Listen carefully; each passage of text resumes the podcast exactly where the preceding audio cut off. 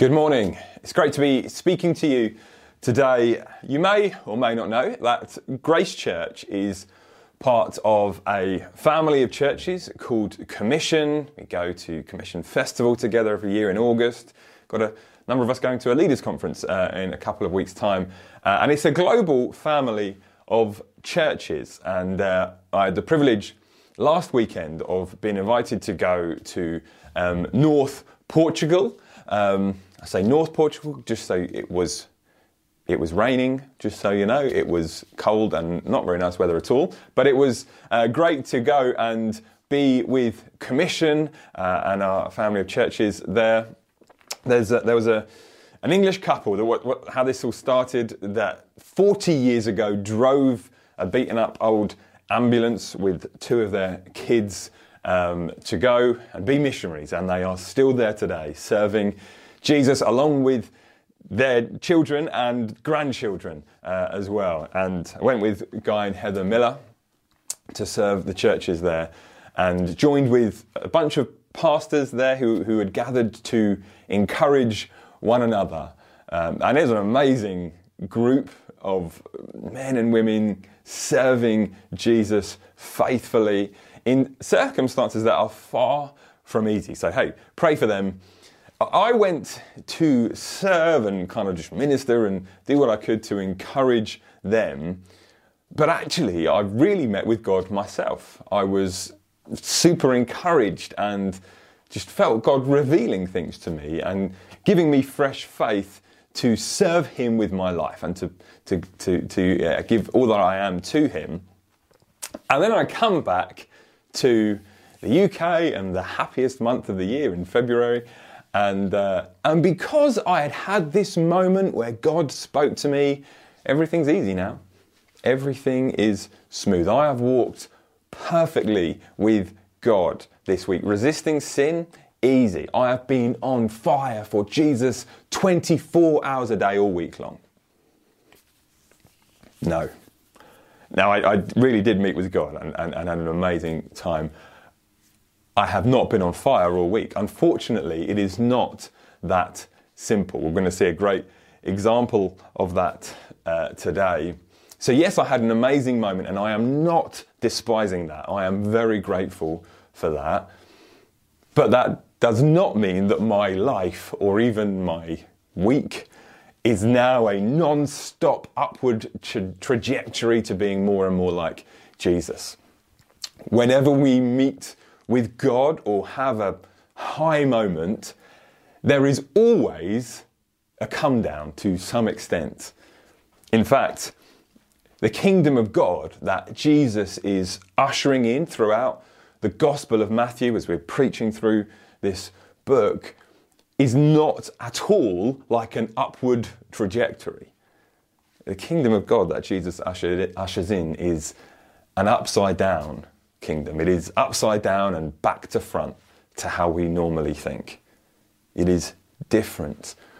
It's a bit like, and I don't know if you've ever like tried cutting your hair uh, in a mirror, whether with scissors or uh, clippers, um, which I've done a few times, and it is really weird. And you're kind of trying to, but everything your hand does, the mirror does the opposite, and you have to you have to really think about uh, doing the opposite of it.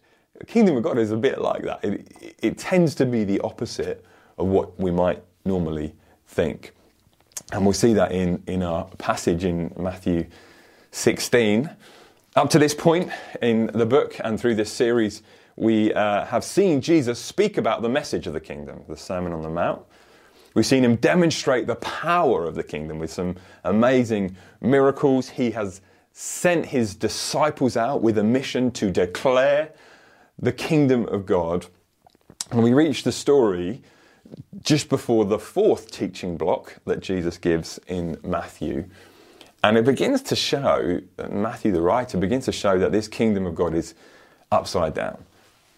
From the off, from the very beginning of Matthew, the, the reader has known, and Matthew's made it clear, that Jesus is the Messiah. He is the long awaited king but in the story, so we've known that kind of reading, but we get to the first time in the story where a character, someone, real person, directly addresses Jesus as the Messiah, and it's a big moment.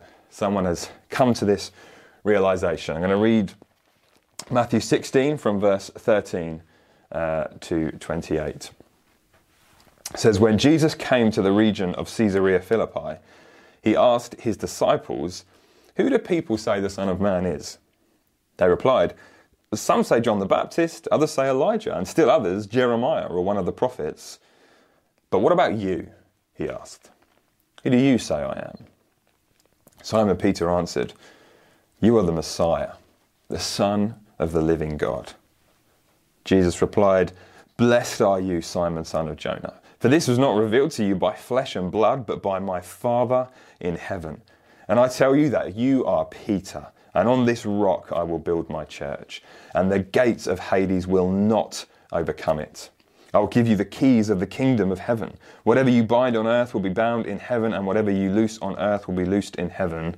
Then he ordered his disciples not to tell anyone that he was the Messiah. From that time on, Jesus began to explain to his disciples that he must go to Jerusalem and suffer many things at the hands of the elders, the chief priests, and the teachers of the law, and that he must be killed and on the third day be raised to life. Peter took him aside and began to rebuke him. Never, Lord, he said. This shall never happen to you. Jesus turned and said to Peter, Get behind me, Satan. You are a stumbling block to me. You do not have in mind the concerns of God, but merely human concerns. Then Jesus said to his disciples, Whoever wants to be my disciple must deny themselves and take up their cross and follow me. For whoever wants to save their life will lose it, but whoever loses their life for me will find it. What good will it be for someone to gain the whole world yet forfeit their soul? Or what can anyone give in exchange for their soul? For the Son of Man is going to come in his Father's glory with his angels, and then he will reward each person according to what they have done. Truly, I tell you, some who are standing here will not taste death before they see the Son of Man coming in his kingdom. Things in the kingdom of God are upside down, or, or back to front. It's an upside down kingdom. So, in the kingdom of God, the way up is down. The way up is down. But what goes down will come up. In the kingdom of God, the way up is down, but what goes down will come up. It's kind of true that what goes up must come down. It is definitely true that what goes down will come up. The journey that Peter is taken on in these verses is, uh, is just great to observe, great to, to think about. He has had this amazing moment of absolutely nailing it, but the way up is down, not up. You, you may have had a kind of vaguely similar moment to this where you know the answer to some random question that that no one expects you to know the answer to necessarily, and no one else knows the answer to. And everyone is impressed in whatever kind of walk, you know, whether in a quiz or something, you just like, oh, I know this, and and uh, it, it is a great moment. I um, remember I was doing some uh, kind of Bible training with um, Commission, and the the lecturer was talking about the Trinity and uh, God, the Father, Son, Holy Spirit um, and he started talking about the idea of a divine dance, how the Trinity is like a divine dance where they're um, interwoven with one another. And uh, I remember, I muttered, cool, because you don't want to kind of shout it out so that everyone hears it, but just to a couple of people on my table, just kind of discreetly, oh, it's, it's perichoresis, perichoresis, what he's talking about. And uh, he went on and saying, it's called perichoresis, and the people on my table are like, how do you know that? So, well, you know, theology degree and all those things, you know what, it's, come on. It's a big moment for me. It was a big moment. Now, um, I hope you realise that, uh, that, that, I know that's lame. That's why I'm telling it, because it, it, it was, but, but it, those, those are exciting moments. And as exciting as it might have been in the moment, it had nothing on Peter's big, big uh, moment. Imagine the scene that, that I've just read from this passage. Jesus asks, Hey, who, what are, who, what are people saying about me? Who do they say that I am? Which is, you know, an interesting question. And, um, and then he has this really serious question. Well, what about you? Who do you say I am? And this, this is Peter's moment. He uh, kind of maybe looks, you know, just think how it looks at the other disciples, steps, steps forward, gives, gives a nod. Yeah, I got this. Who do you say I am? He makes this earth shattering statement with real conviction, and he says something that no one has ever said before. Maybe a, a demon possessed person might have said something similar, but, but, but otherwise, no one has said this kind of statement and says this, this just great Jesus, you are the Messiah, the Son of the living God. Just nails it. Totally nails it in this amazing moment. And, and then Jesus says this huge thing. In, in response, he says, Simon, this is this has not been revealed to you by flesh and blood, but by my Father in heaven. And I tell you that you are Peter. He gives him a new name. And on this rock I will build my church, and the gates of Hades will not overcome it, says Jesus to Peter. Imagine being Peter in that moment. He is buzzing. I'm a rock. He is a, Peter is a rock. It is this incredible moment where he, he's nailed it and then gets this incredible affirmation from Jesus.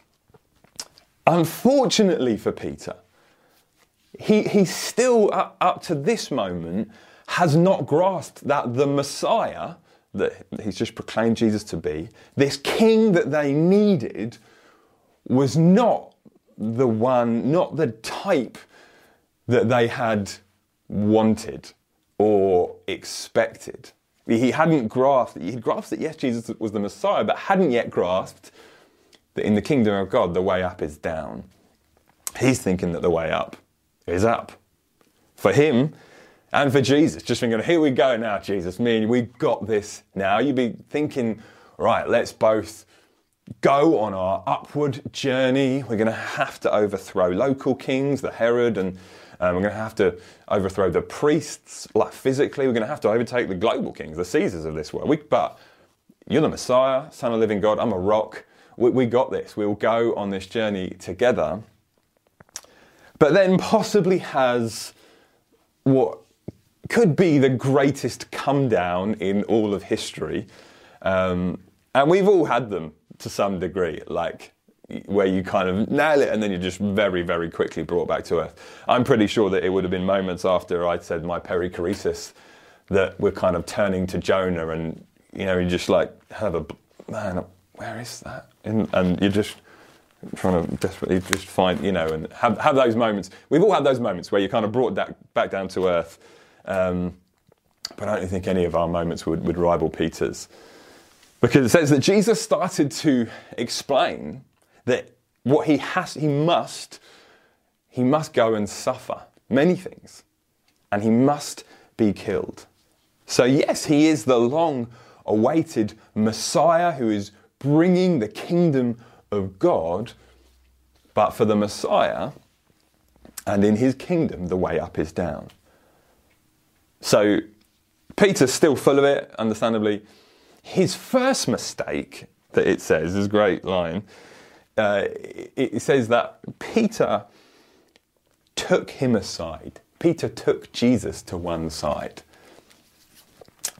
I, uh, I've been taken to one side many times in my life. Just, you know, Joe, do you have to speak so loudly or whatever? It, I, you know, that joke. You're gonna have, you're gonna have to apologise to that one, Joe. And taken to one side. I've, I have taken people to one side a number of times. It is a thing that you do, but think about what's happening here. G- Peter has just acknowledged who Jesus is. He is the Messiah, the Son of the living God. Tip for you do not take to one side the Son of the living God. Peter does that. He takes Jesus to one side and he tries to help and encourage Jesus. He says, Jesus, that will, that will never happen to you. Never, never, Lord. Never, you'll never be killed. You'll never be beaten. Don't be silly, Jesus. Come on. Um, another tip don't tell the Son of the living God what will or won't be. I'm serious, right? Do not tell God what will or won't be. And um, there's a number of reasons for why you shouldn't do that. One of the reasons is there's always a chance that the Son of the living God might call you Satan in response. And that, I don't think, is something that you want to happen. Peter has had this ultra high moment followed by an ultra low moment where the Messiah, the Son of the living God, says to Peter, Get behind me, Satan. You are a stumbling block to me. You, you don't have, you're not thinking about the things of God. You, you're, you've got merely human concerns, which is a great phrase to think about. You've got merely human concerns. This is a, is a hilarious come down and tragic for poor old Pete. Um, and it may be the greatest come down in history were it not for what Jesus himself was in the process of doing in this very moment and through the Gospel of Matthew. Peter, he gets higher than any of us, right, in, in terms of Jesus saying to him, Heaven and my, this has not been revealed to you by flesh and blood, but by my Father in heaven. That is a high moment that we're probably not going to have that kind of moment. But then he is brought lower than any of us when Jesus calls him Satan.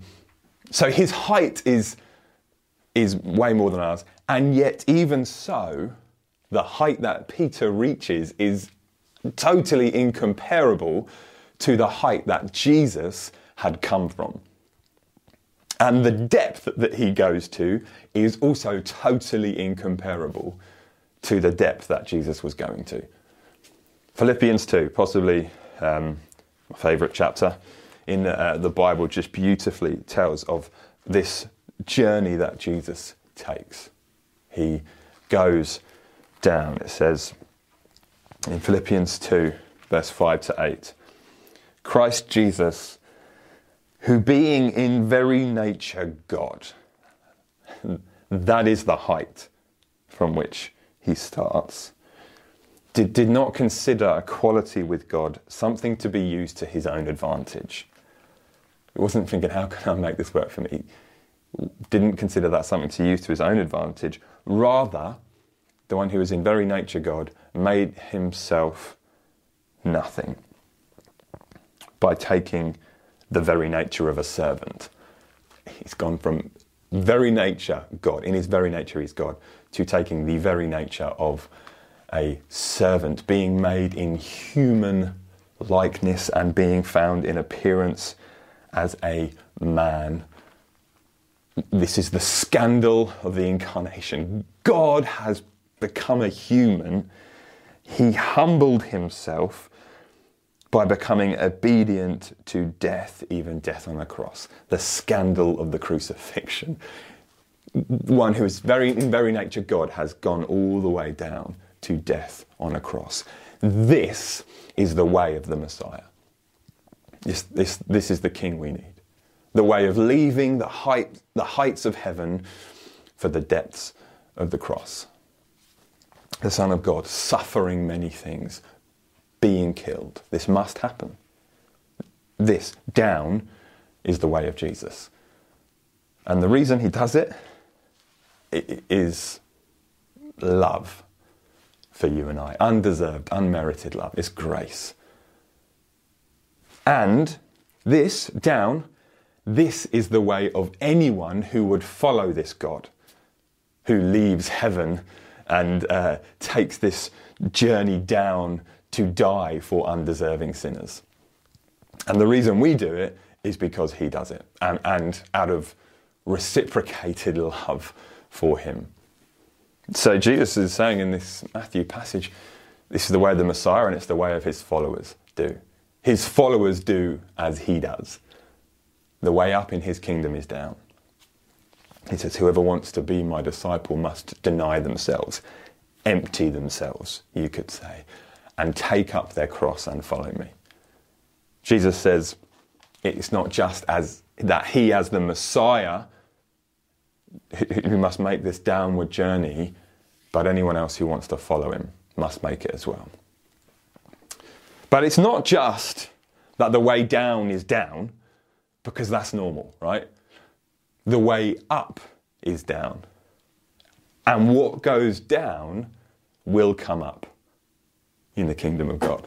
Jesus didn't just say he would suffer and be killed, he said he, he, did say that, but he didn't just say that. He also said he would be raised to life.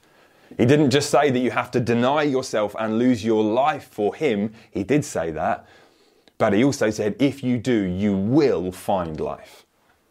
And Philippians 2 goes on. Therefore, because he had gone from there to there, Therefore, God exalted him to the highest place and gave him the name that is above, above every name. That at the name of Jesus, every knee should bow in heaven and on earth and under the earth, and every tongue acknowledge that Jesus Christ is Lord, to the glory of God the Father. Jesus is not dead anymore. He is now Having gone as low as you can go, he is now as high as you can get. It is one of the many reasons why you do not take him aside and you do not tell him what to do or not do. And the reason he is that high now is because he went so low. Because he went so low, he has been raised so high. What goes down will come up. This is Christianity. The Son of the living God emptied himself lower than you can imagine for you. And those who follow him join him in giving everything up and emptying themselves of everything for the sake of joining him. But he was then raised up higher than you can imagine. And if you have joined him in the suffering and in the depths, then you will mercifully and graciously be raised with him to the heights. The way up is down, but what goes down will come up. Jesus uses the image when he's speaking similarly in, uh, in John's Gospel, he uses the image of a single seed. He says, Very truly, I tell you, unless a grain of wheat falls to the ground and dies, it remains only a single seed. So it can, if, if unless you're going to plant it, it's just going to stay, stay a single seed. Really not producing much, not going up. Unless it goes down to the ground and dies. If it dies, he says, it produces many seeds. Anyone who loves their life will lose it, while anyone who hates their life in this world will keep it for eternal life, says Jesus. For a humble seed to sprout out, sprout up, it must go down into the soil and die. If you want to go up, you must go down. This is gloriously freeing. It means it is okay to struggle in the kingdom of God. It's okay to go down. When life is hard, it, it is okay to feel overwhelmed. If that is you right now this morning, that is okay. If you feel overwhelmed, that is okay. Give up. Go down, Jesus says. Acknowledge that you don't have the strength to go anywhere else but down. Go down, and Jesus will meet you in those depths. Whoever loses their life for him will find it. Also, it means that there is no other way to get there. You will not get to those heights without Him. The only way up is down. Whoever wants to save their life themselves will lose it. Salvation by works is not an option. You will not get there on your own. You need to go down. He is the king we need. You might gain the world, but what good would that be at the cost of your soul? So, so get over yourself, right? Acknowledge that you are unable to attain life yourself. The, the, the, world is seductive, so it's hard. It is. We, we want to gain the world. We want to try and get there ourselves, but just, it's just such a good question. What good is that? What good is gaining the whole world at the cost of your soul? The world is seductive, but I, are, are, are, it's weird, it's crazy how seduced we are when it's so clear that people who get there have, are not, haven't, don't feel like they've attained life. Look at celebrities, look at those who have got there more than you probably ever will, and they're depressed, they're killing themselves. We refuse to learn that the way up is not up, but down. Jim Carrey, I've quoted before, but he says, I think everybody should get rich, rich and famous and do everything they ever dreamed of so they can see that it's not the answer. Like, I hope they could get up there and realize there's nothing up there. The way of the king and his kingdom are very different to this world. Things are upside down. You read that. You, you, if you read the Bible, read the New Testament, you'll realize it more and more. In his kingdom, the lowly are lifted up, and the lifted up are brought low.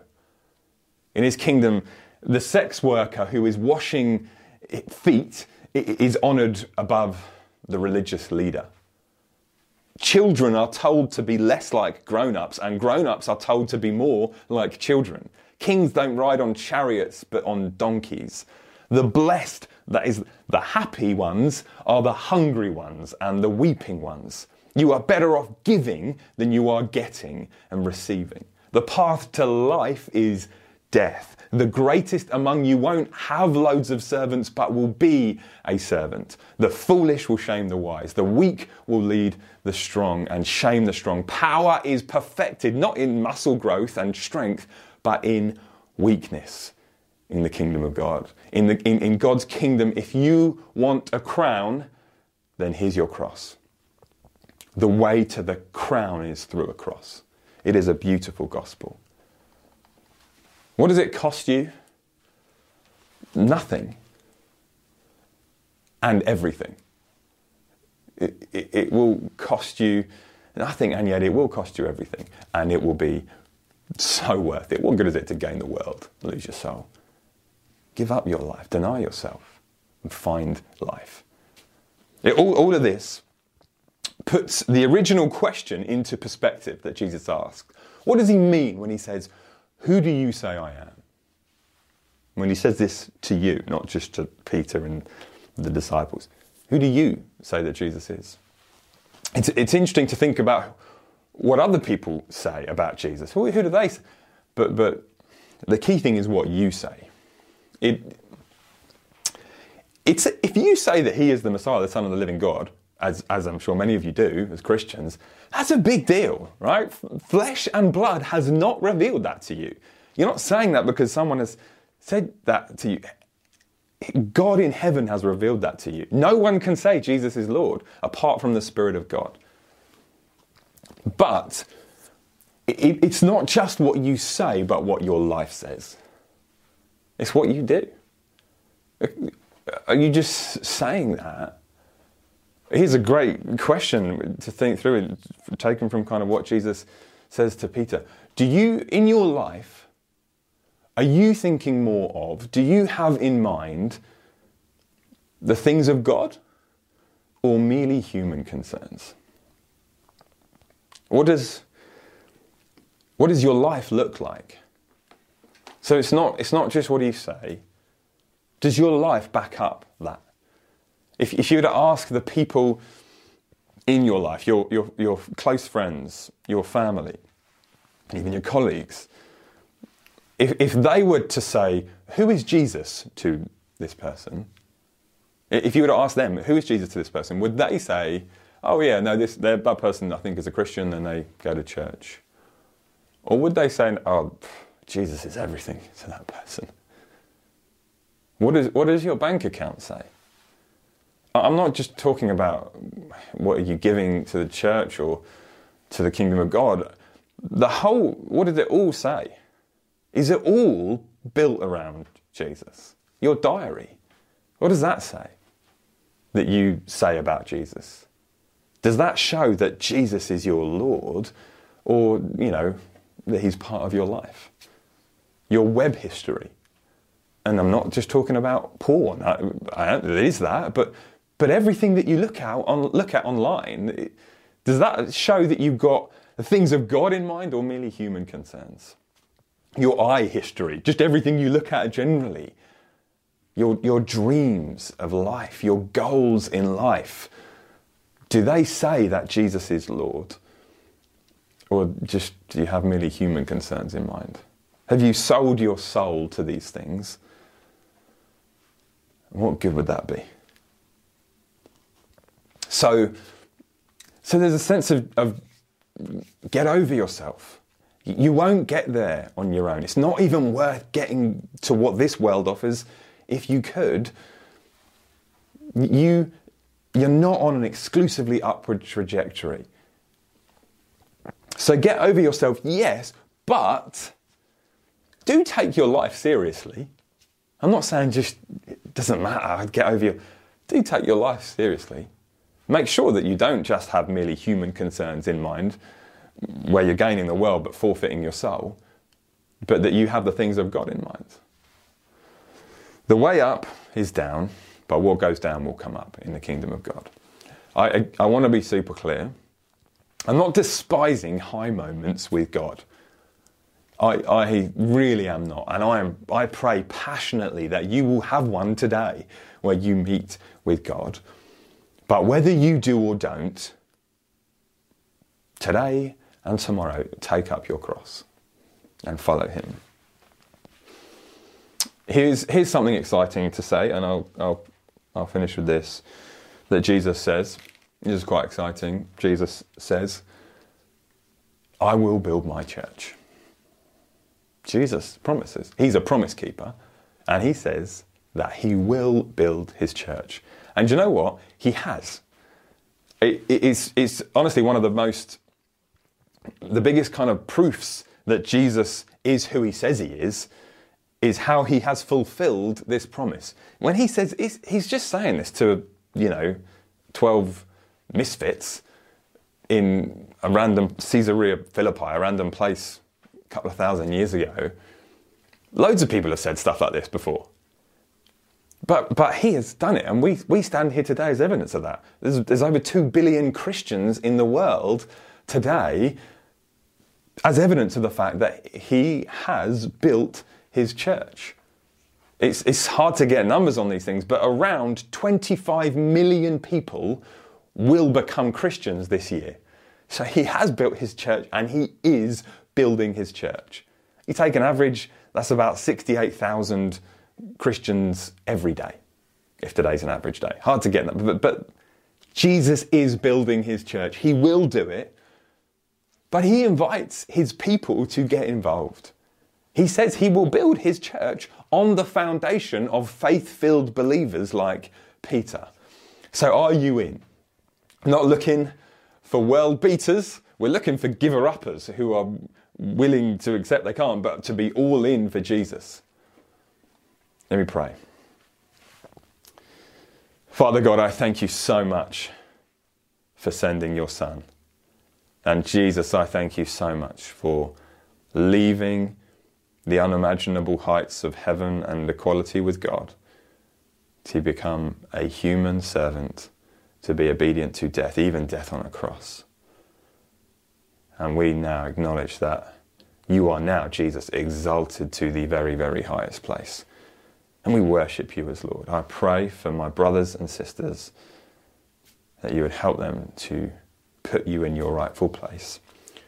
Would we all lay down our lives for you, deny ourselves, take up our crosses, and would we be all in for you? We want in, Jesus, as you build your church. We want in. We're here. We, we give up doing it ourselves, but we say, well, we'll join in with you. And we give ourselves to you, King Jesus. Amen.